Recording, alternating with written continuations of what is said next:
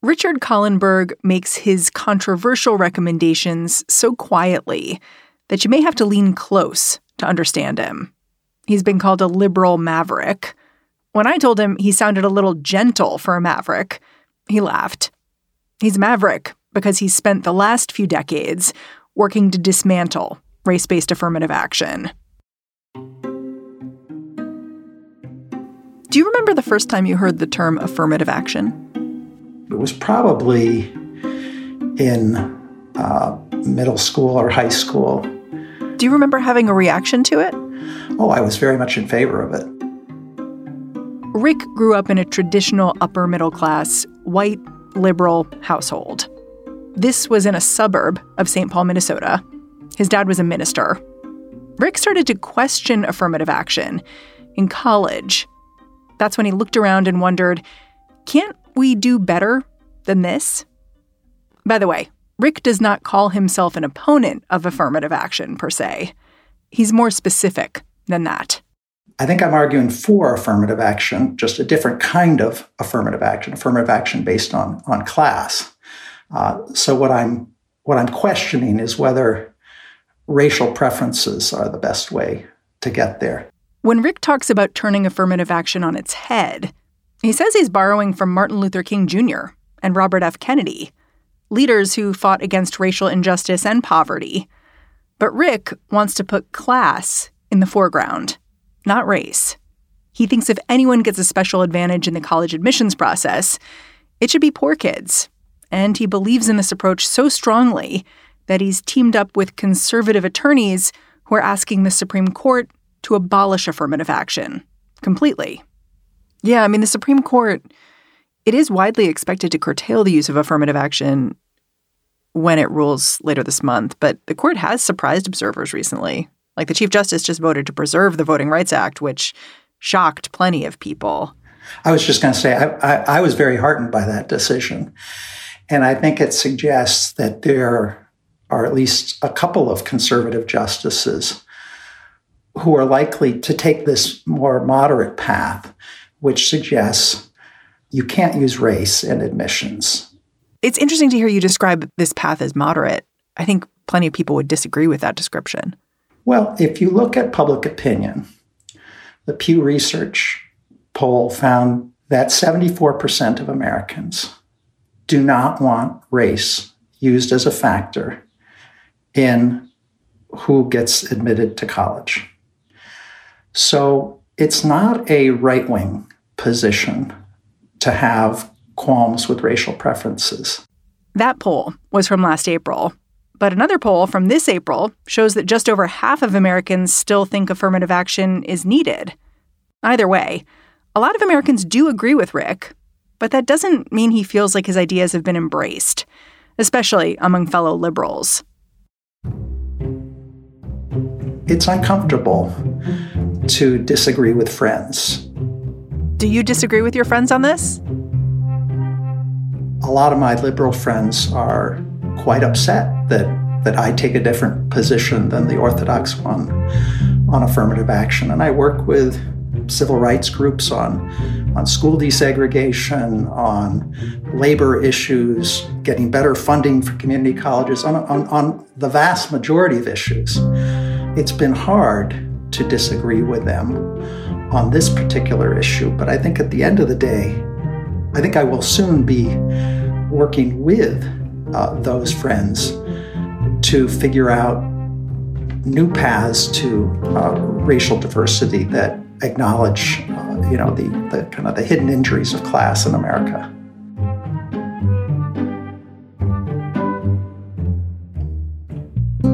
You're excited a little bit. Well, I'm not excited yet because we don't know what the U.S. Supreme Court is going to rule. Today on the show, if the Supreme Court does get rid of race based affirmative action, what might end up replacing it? And will it be better? I'm Mary Harris. You're listening to What Next? Stick around.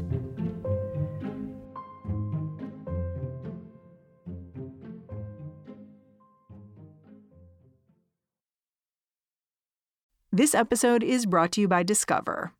When it comes to your finances, Discover wants you to know they are the credit card that is always there for you. With 24 7 US based live customer service, everyone has the option to talk to a real person anytime, day or night. Yep, that means no more waiting for quote normal business hours just to get a hold of someone. We are talking real service from real people whenever you need it. Get the customer service you deserve with Discover. Limitations apply. See terms at discover.com/slash credit card. Our bodies come in different shapes and sizes, so doesn't it make sense that our weight loss plans should too? That's the beauty of Noom. They build a personal plan that factors in dietary restrictions, medical issues, and other personal needs so your plan works for you. Noom doesn't restrict or shame when you want to treat yourself. Their flexible program focuses on progress instead of perfection. You don't have to give up carbs or anything. And with their daily lessons, you can learn something new about your food choices every day. After just a few days of using the app, I learned how to recognize cues for overeating and how to choose the right foods to feel full. Stay focused on what's important to you with Noom's psychology and biology based approach. Sign up for your trial today at Noom.com. That's N O O M noom.com and check out Noom's first ever cookbook, The Noom Kitchen, for 100 healthy and delicious recipes to promote better living. Available to buy now wherever books are sold. I want to start at the beginning for affirmative action if we can. Many people trace the philosophical roots of affirmative action back to this speech that President Lyndon Johnson gave at Howard University in 1965. Can you give a little context for this speech? Like, do you, have you written about it? Do you know of it? I do. I think it's a wonderful speech. Nothing in any country touches us more profoundly, and nothing is more freighted with meaning for our own destiny than the revolution of the Negro American. Lyndon Johnson, uh, like Martin Luther King, was grappling with the question of what now? We they just passed, you know, the 1964 Civil Rights Act, which said no more discrimination. But there is a need to address hundreds of years of oppression against black Americans in particular.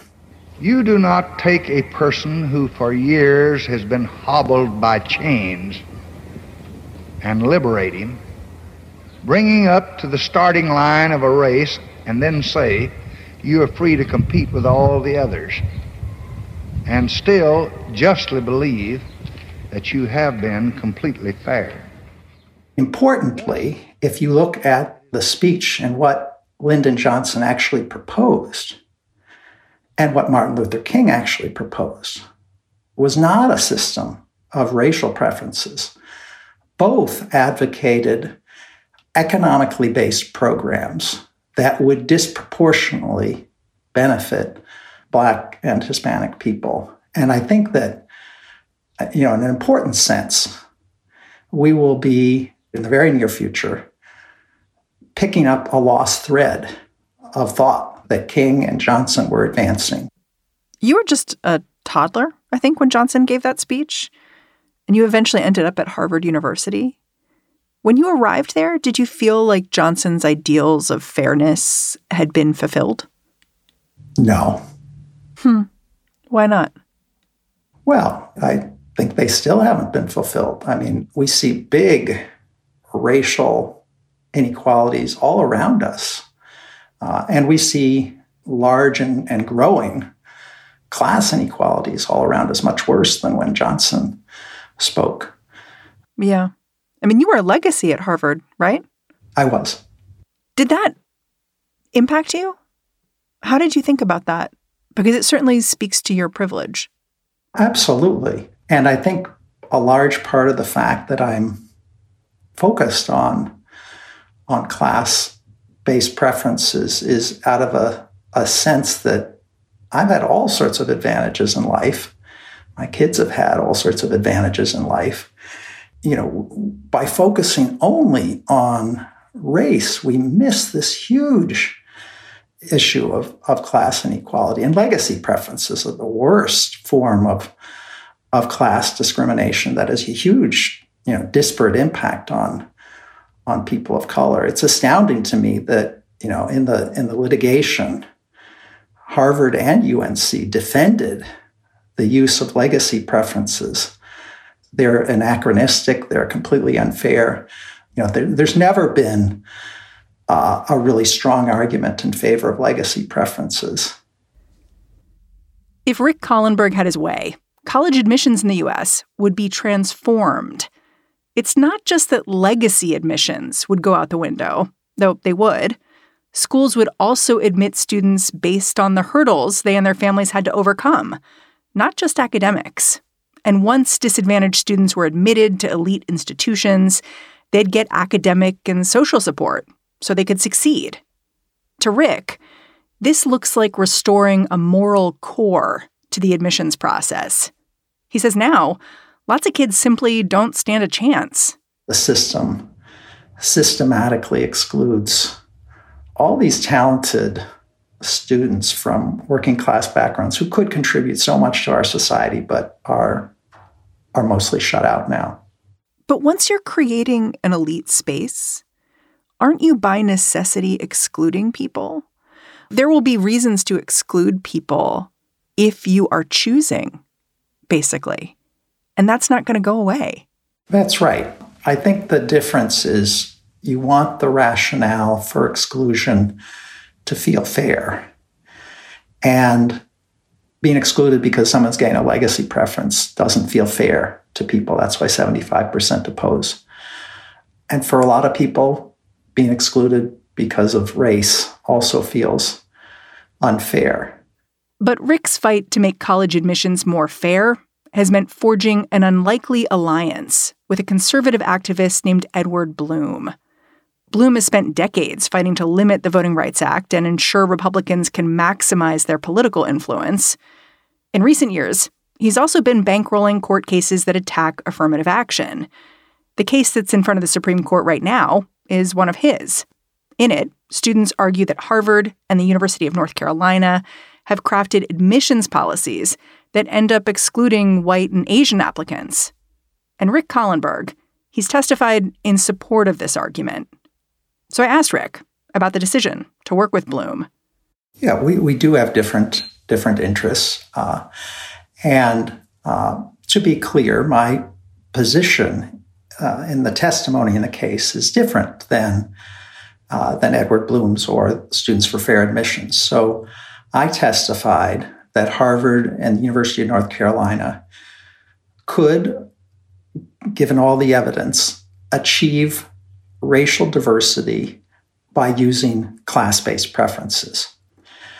I said that if there were other colleges in the country that tried faithfully to implement class based affirmative action and could not produce racial diversity, that I would favor using race as a last resort.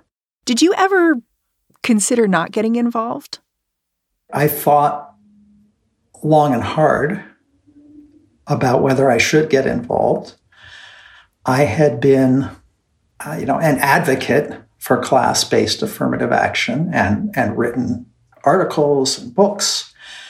And so this was a step from outside advocate to a participant in the process. Uh, and I recognize that there would be, uh, you know, costs to doing that. What have the costs been? Well, I would just say, in terms of some relationships with with friends of mine, uh, in in the civil rights community and others, there are people who don't understand uh, why I've taken the position that that I do. Did you have a moment where you regretted your choice? No, no, I haven't regretted uh, my choice. I guess if the Supreme Court uh, strikes down race and strikes down the ability of socioeconomic status, you know, to use socioeconomic status and admissions, that would be deeply disappointing to me. Uh, but I, I don't have, uh, I don't have regrets. After the break, if the Supreme Court does put an end to racial preferences, Rick says it'll force elite institutions to change the way they operate. Is that true?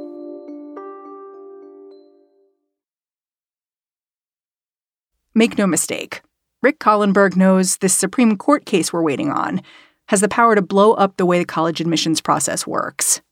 But he welcomes that. To him, the path universities are on right now, valuing diversity, but not reckoning with class, means schools simply admit privileged students across the board. That whole approach seems cynical to him. They take the easy way out. And this will, you know, this Supreme Court decision will present a crisis that will also open up an opportunity to transform college admissions and do lots of important things. The reason Rick is so certain this transformation is going to happen, he says, is because it already has. Nine states have eliminated racial preferences for their public universities. And when he examines the evidence, Rick sees all the ways these states have innovated to boost the numbers of black and brown students they let in.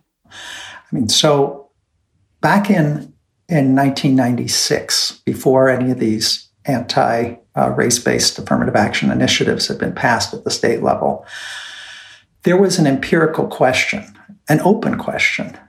Uh, you know, if you eliminate the use of race, what happens? And what will universities do? And it was possible that universities would simply throw up their hands and give up. Uh, that didn't happen. You had an, uh, the adoption of programs in both blue states and red states of new forms of affirmative action. And in most cases, those, those new forms uh, worked quite well to produce racial diversity and, and more economic diversity as well. At a place like the University of Texas, for example, at Austin, uh, they created the top 10% plan. You're admitted in the top, top 10% of your high school. And if you, you know, automatically admitted to UT Austin.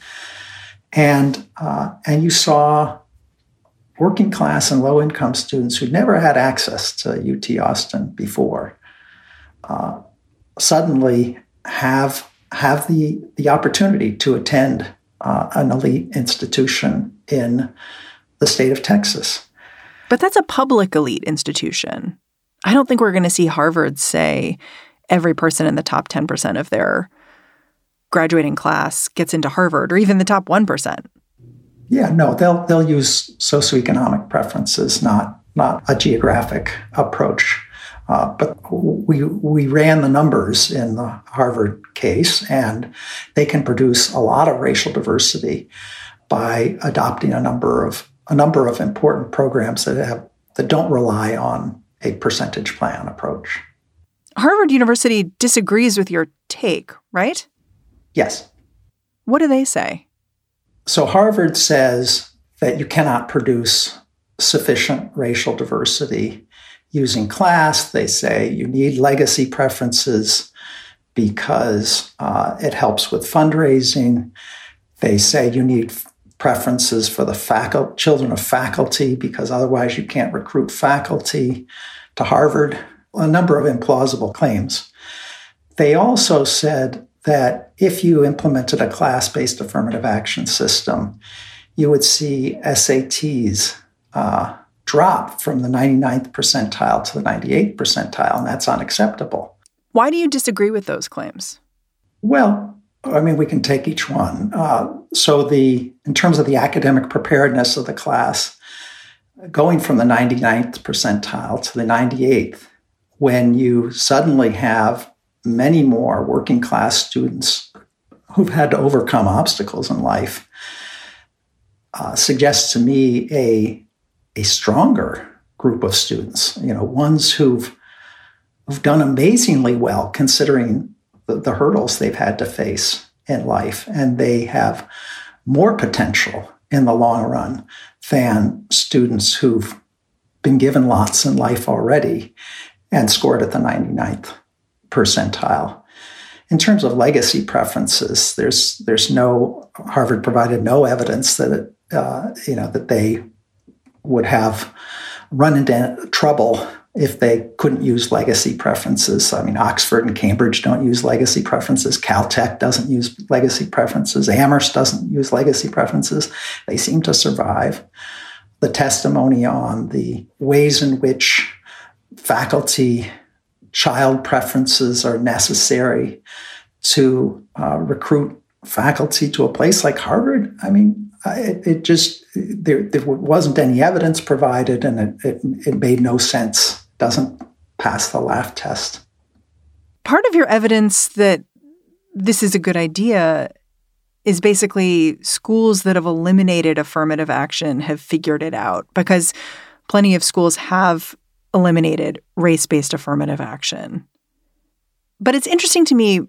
The AP recently had an article where they spoke to admissions directors, and they seem distressed at the idea that affirmative action may be eliminated as a way that they help to bring students into their school. Right. Well, the evidence from the states where affirmative action or race based affirmative action was banned suggests number one, that seven out of 10 selective colleges were able to get as much Black and Hispanic representation as they had in the past using race. Now, the three outliers are the ones that everyone has talked about uh, University of Michigan, UCLA, and UC Berkeley. Uh, so I feel like we should be are, specific about yes. the numbers in terms of representation because they're really stark. Like at University of Michigan, they made a big push to do a lot of the things that I think you would like to see done, like going out into low income communities, offering college prep classes, offering scholarships for low income Michigan residents. And black enrollment has slid from 8% still quite low in 2006 to 4% now. That's very small. Michigan does not have a 4% black population. Right. So Michigan is the is the one that has struggled the most. We want to look a little more closely at what Michigan does and what it doesn't do. Uh, well, to begin with, uh, you know, like University of Michigan uses legacy preferences in admissions. So they're not doing everything that they can to achieve racial diversity without using race. They also use merit, non-need merit aid, uh, which is is very difficult to defend. So this is giving aid to people who don't need the money because their SAT scores are higher, and they'll make University of Michigan look better on the on the uh, U.S. News and World Report rankings. So so Michigan isn't doing everything it can. Uh, a second thing to note is that Michigan is fighting a very, very unfair uh, effort to recruit talented Black and Hispanic students. So consider that you're, you know, if you're a University of Michigan, you can't give a preference based on race. Virtually all of your competitors can. So uh, you're you're fighting for talented black and Hispanic students with one one arm tied behind your back. I wonder what you'd say to someone who looks at affirmative action and just says it's a really important corrective that recognizes where the country is. And eliminating this, it'll change how the whole system works in a way that could be really, really detrimental. Oh, I think I think to the contrary, it will change the system in a way that will recognize the fact that some kids go to uh, under resourced schools, that they grow up in dangerous neighborhoods, that their, their families struggle economically and can't get, you know, don't have the resources to give them an SAT prep class. All those things should be considered in the admissions process. And, and they're really not fully considered now because colleges have a strong financial interest to admit wealthier students of, of all colors. And I expect once that easy route is cut off by the Supreme Court, that universities will begin for the first time to really uh, grapple with the inequalities of opportunity in this country that are related to race uh, and fundamentally rooted in class. But those financial interests aren't going to go away. The colleges are still going to want to have fat endowments, right? Absolutely. And that's why it's so important that colleges uh, have become deeply aware of the importance of racial diversity. They will need to change priorities in order to maintain racial diversity. And a number have already said that they, they will do what it takes to make sure that they're educating a, a diverse population. Uh, and they're going to need support from from federal and state officials to make sure they have the, the resources to, to do this. Do you ever think about where you would be personally if the policies you advocate for had been in effect when you were going through the higher education system? Like we've talked about how you went to Harvard, you were a legacy, you also went to Harvard Law School. Like, what do you think your journey would have been if you were living in the world you want to create? Well, that's a great question. I mean, I, I, I and my kids and my grandkids would have been and will be disadvantaged by a system that uh, provides a leg up to low income and working class people of all races. And that's, you know, that's that's a reality. It's it's precisely because I recognize that that I and my kids and my grandkids have have all sorts of advantages in life that I think it's important to open up the system so that others could could benefit as as well. Richard, thank you so much for joining me and for your research. Okay, well, thank you so much. It was, it was wonderful to be with you, Mary. Richard Kahlenberg is a senior fellow at the Progressive Policy Institute. He's also a lecturer at George Washington University. And that's the show. If you're a fan of what we're doing here at What Next, the best way to support our work is to join Slate Plus. Go on over to slate.com slash whatnextplus to sign up. What Next is produced by Elena Schwartz, Rob Gunther, Anna Phillips, Paige Osborne, and Madeline Ducharme. We are led by Alicia Montgomery, with a little help from Susan Matthews. Ben Richmond is the Senior Director of Podcast Operations here at Slate. And I'm Mary Harris. Go track me down on Twitter. I'm at Mary's Desk. Thanks for listening. I'll catch you back here tomorrow.